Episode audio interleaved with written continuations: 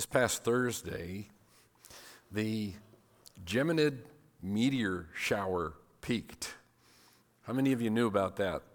Exciting news. Every year it comes, and this year it was particularly good because there was a waxing young crescent moon, and so there would be good dark skies for people who wanted to get up at 2 a.m. and watch it to be able to see that. If you were, lived outside of an area of what they call light pollution, that's because those bright bursts of rocks hitting our atmosphere and burning up show up best if it's dark. And this year it was particularly dark. The darker the setting, the more significant the light that's coming through. I'd like to say that's why the subject of Christmas tends to overtake us. Is that a fair word to use about the Christmas season? It overtakes us? That's what happens this time of year. I'd like to say it because, or I'd like to say that it overtakes us not because it has become totally commercialized and sentimentalized to the point where you can't escape it. Maybe without even realizing it too much, there are a lot of people who are overtaken deep down with the thought that we need Jesus. We need something in our lives. And I would like to think that that's why Christmas overtakes us. It's important that way. That people need that light that shines in the darkness that is this present world. In fact, the darker the setting, the more significant is the light. Amen? I hope that's true because I'm going to keep saying that this morning. You see, that's the positive context for what could otherwise sound negative this morning. So much of Christmas has been idealized, hasn't it? The night is silent. Even during a drum solo by a poor drummer boy, it's still silent somehow. There are talking, friendly animals all standing at attention around the manger that is filled with clean straw that smells good. There is this pain free birth of a little child who glows. And no crying he makes. All is calm. All is bright heavenly peace. Why do we do that? Could it be we don't want to deal with the harsh purpose of Jesus' birth? When you look at the nativity scene honestly, it isn't really a peaceful scene. In fact, I think the, the birth of Jesus could probably more accurately be compared to a, a, covert raid by Navy SEALs who are in to take out a terrorist and rescue a bunch of hostages. But there are certain situations where that squad of Navy SEALs is very much what we need. Bear it in mind the darker the setting, the more significant is the light. There are some places that get this right. Some places start with the fact that there was a reason for Jesus to make this journey to earth in the first place. What child is this? Is another one of the Christmas songs that is sung in a minor key. And that fits the message of it well. Verse 2 says this Why lies he in such mean estate where ox and ass are feeding? Good Christians fear, for sinners here the silent word is pleading. Nails, spears shall pierce him through. The cross be borne for me, for you. That deep purpose hung over the head of this little boy. After Jesus was 40 days old and Joseph and Mary brought him to the temple, Simeon was also there. Remember Simeon? And he told Mary, Luke chapter 2, and I'd like to invite you to, to open up your Bibles to Luke chapter 2. We're going to be looking there at, guess what, the Christmas story quite a bit this morning.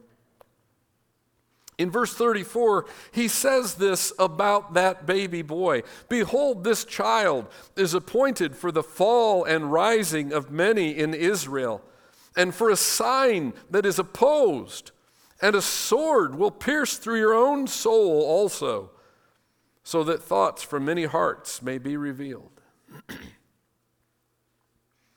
I think that if we try, to make the whole Christmas setting bright and shiny and full of joy that we tend to diminish the light of heaven in our own eyes.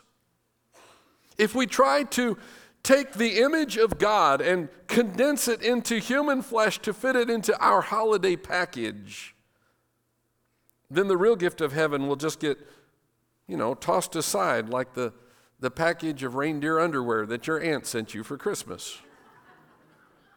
this mission on earth that included God binding himself into a human body deserves far more honesty, far more attention, I think, than that. Because here comes Jesus into what?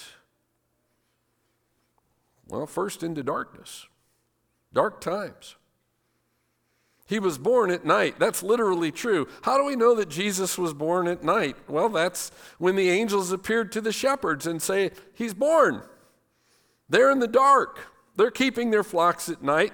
All was not bright. How is it bright in the middle of the night? It was nighttime. But that's not so off the wall for babies to be born at night. That happens all the time. I couldn't help but think, though, of John 13 30, where at the scene of the Last Supper, Jesus has just outed Judas Iscariot. And he tells him, It's time. What you do, go do it quickly.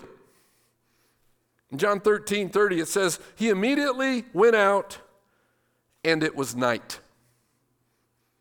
Ominous, isn't it? It was night. When Judas left to commit the most horrible act of betrayal, John simply says, and it was night. The physical darkness just punctuates the spiritual darkness of what's going on. And when Jesus was born, it was night.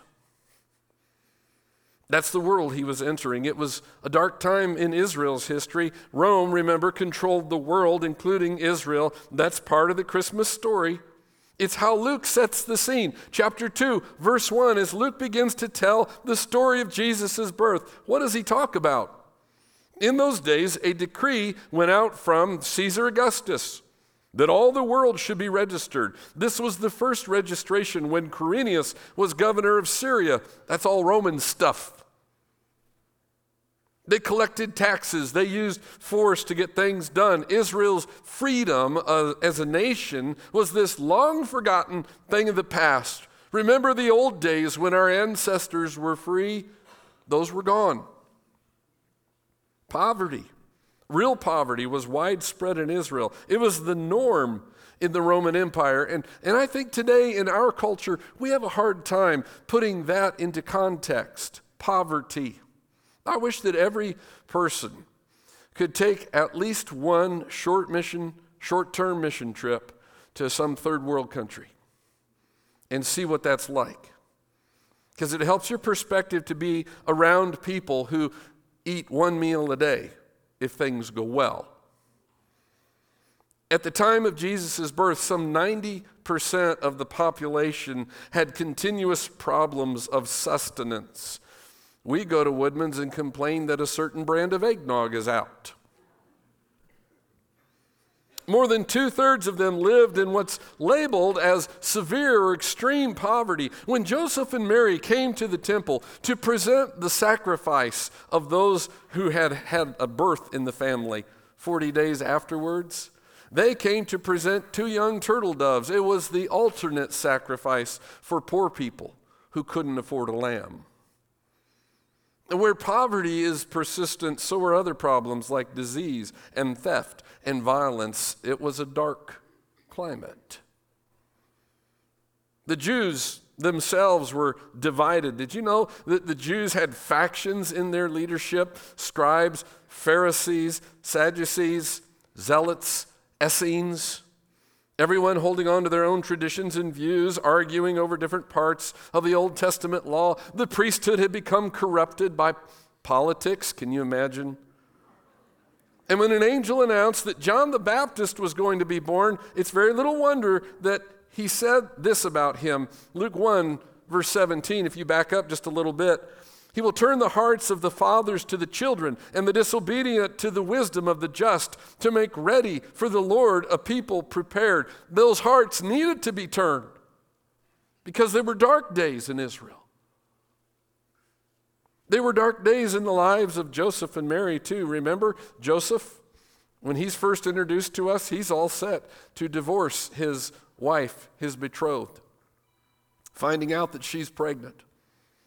Their hometown gang would remember that.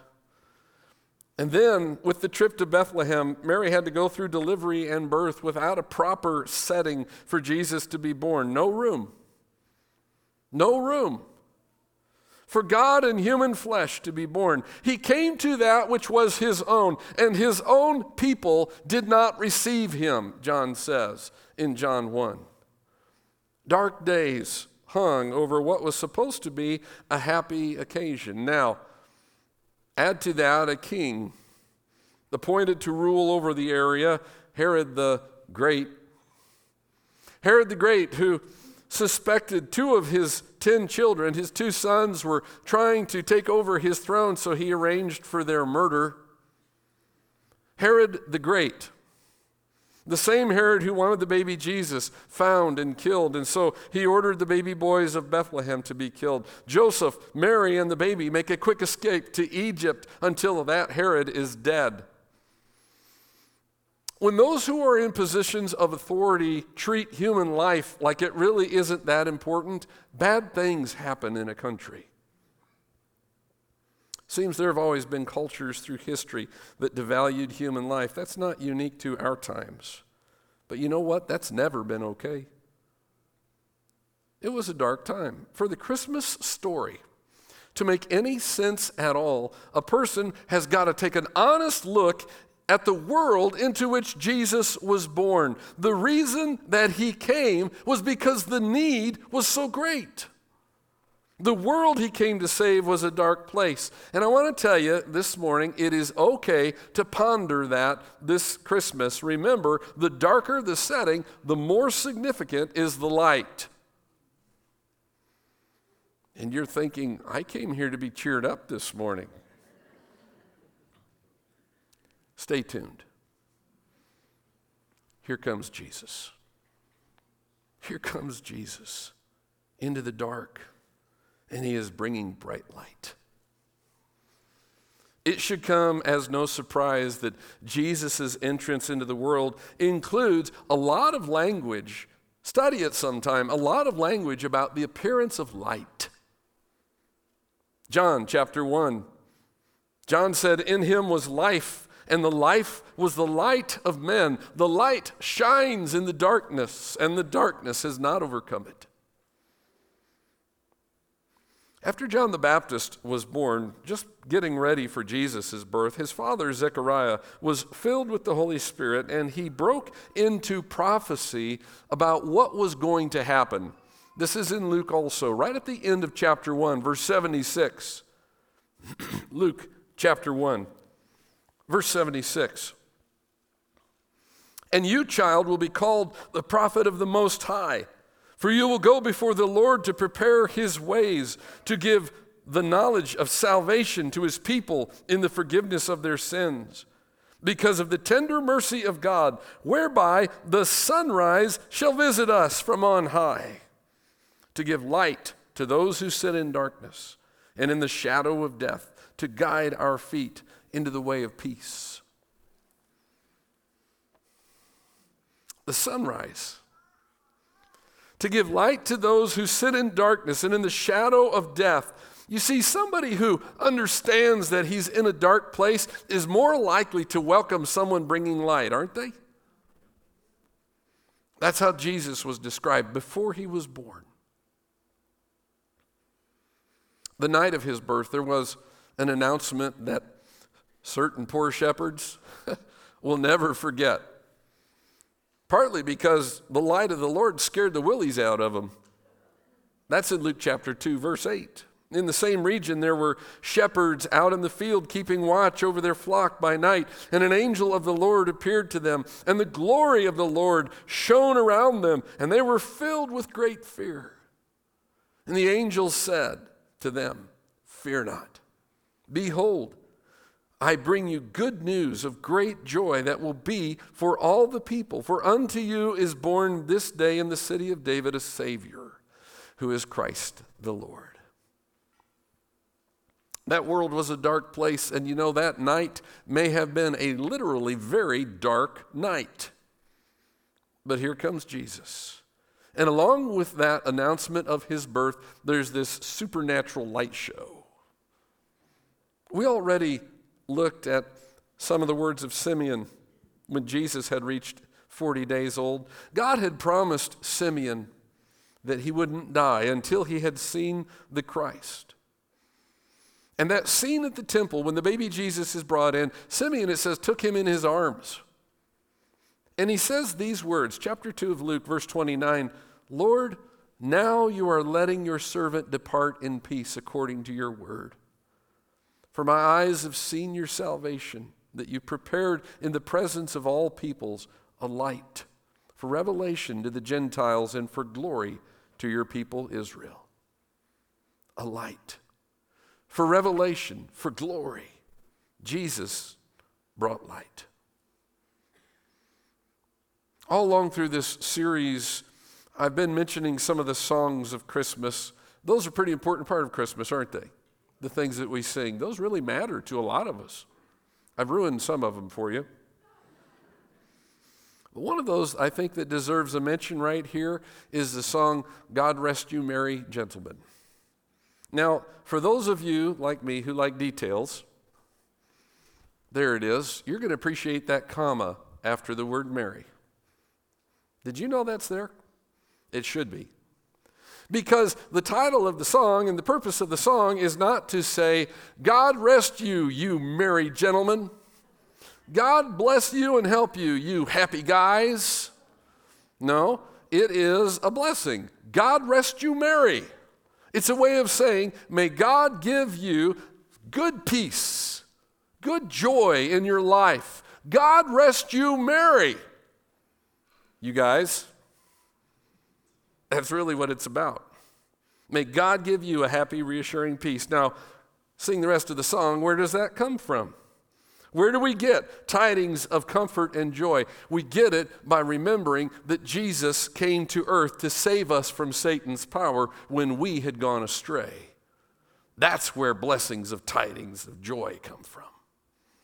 God rest you merry. That's why we can do that. Because Jesus came bringing light. Now, Jesus came into a dark world. He came bringing very bright light. And that's good news. Amen? But it goes beyond that. Christmas isn't just a time of year for us to sit back and bask in that and soak all of that in. There is something for people who are currently walking in that light to do. I've labeled it repeat. The world was a dark place when Jesus was born. He came and he brought bright light into that scene. Now, you and I are supposed to do the same. Repeat. Repeat the sounding joy. Repeat the sounding joy. Repeat, repeat the sounding joy. We're going to take a few minutes to pray about that very thing here in a few moments. Jesus said this as early as Matthew chapter 5. He said, You are the light of the world. A city set on a hill cannot be hidden. Nor do people light a lamp and put it under a basket, but on a stand, and it gives light to everyone in the house. In the same way, let your light shine before others, so that they may see your good works and give glory to your Father who is in heaven. In other words, if God's light has shined in your life, repeat. Later, Paul reminded the Christians in Philippi in Philippians chapter 2 Do all things without grumbling or disputing, that you may be blameless and innocent, children of God without blemish in the midst of a crooked and twisted generation, among whom you shine as lights in the world. I understand that sometimes the darkness that we're living in in this world can feel overwhelming, especially when we start talking about how we're supposed to shine a light out into it. That sounds kind of ominous, doesn't it? Things are looking kind of dark, and it's kind of tough to think about, well, I'm going to go and shine a light into that and make a difference. Well, today, maybe with the whole Christmas story on your mind, you could remember with me that the darker the setting, the more significant is the light. This light that God puts into our lives, the light of life, John calls it. We're supposed to shine that. I think Satan would love to convince you there's no point in trying to shine like a light in the midst of a crooked and twisted generation, and I beg to differ. I'm not afraid to say that the dark is indeed very dark, but I'm also not afraid to say that the light is very much more. The world to which Jesus came was a dark place. And that's Satan's work. He's the one who's been at work trying to darken people's ability to see the truth and respond to it. And in a lot of cases, he wins. But here comes Jesus. Here comes Jesus bringing bright light. And it shines the brightest where it's the darkest. A lot of people I know are facing challenging times this time of year. We got a lot of people in our church family who are feeling the weight of things. I just want to encourage you to remember that Jesus brought bright light into the greatest of darkness. There is a, a true story that I think fits this really well. 1954, Jim Lovell took off from the aircraft carrier, the USS Shangri La, on a nighttime training flight. And unfortunately, there was some kind of a problem in his navigation system. He wasn't able to use it to find his way back to the ship. That was followed then by a short circuit in his instrument panel and lights interior of the airplane so that everything went totally dark, which left him without any lights, any flight instruments out over the ocean. I want to show you a clip from a movie, Apollo 13, all right, where they have Jim Lovell, Tom Hanks, retelling this story in what was a recorded interview. The, the, the interview is being played on TV in the Lovell home where friends and family are watching because at that moment, Jim Lovell is in outer space facing what could be a terrible tragedy. But he tells this story about what happened. So he's in space, he's on a mission where something has gone terribly wrong, and they play this interview. Apollo 13 Commander Jim Lovell has more time in space, almost 24 days already, than any other man. And I asked him recently if he ever was scared. Oh, well, I've had an engine flame out a few times in an aircraft and was kind of curious as to whether it was going to light up again, things of that nature. But, uh, uh, they, they seem to work out. Is there a specific instance in an airplane emergency when you can recall fear? Uh, well, I tell you, I remember this one time I'm, uh, I'm in a Banshee at night in combat conditions, so there's no running lights on the carrier. Uh, it was the Shangri-La, and we were in the Sea of Japan, and my, my radar had jammed, and my homing signal was gone because somebody in Japan was actually using the same frequency, and so it was, it was leading me away from where I was supposed to be. And I'm looking down at a big black ocean, so uh, I flip on my map light, and then suddenly, zap, everything shorts out right there in my cockpit. All my instruments are gone, my lights are gone, and I can't even tell now what my altitude is. Uh, I know I'm running out of fuel, so I'm thinking about uh, about ditching in the ocean. And I, I look down there, and then in in the darkness, there's this uh, there's this green trail. It's like a long carpet that's just laid out right beneath me, and it was the algae, right? It was that phosphorescent stuff that gets churned up in the wake of a big ship, and it was it was it was just leading me home. And now, if my cockpit lights hadn't shorted out, there's no way I'd have ever been able to see that. So, uh, you, uh, you never know what, what events are going to transpire to get you home.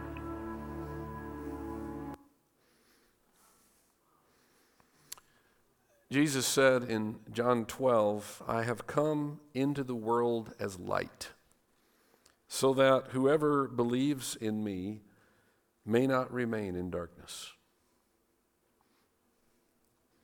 You could have that light today.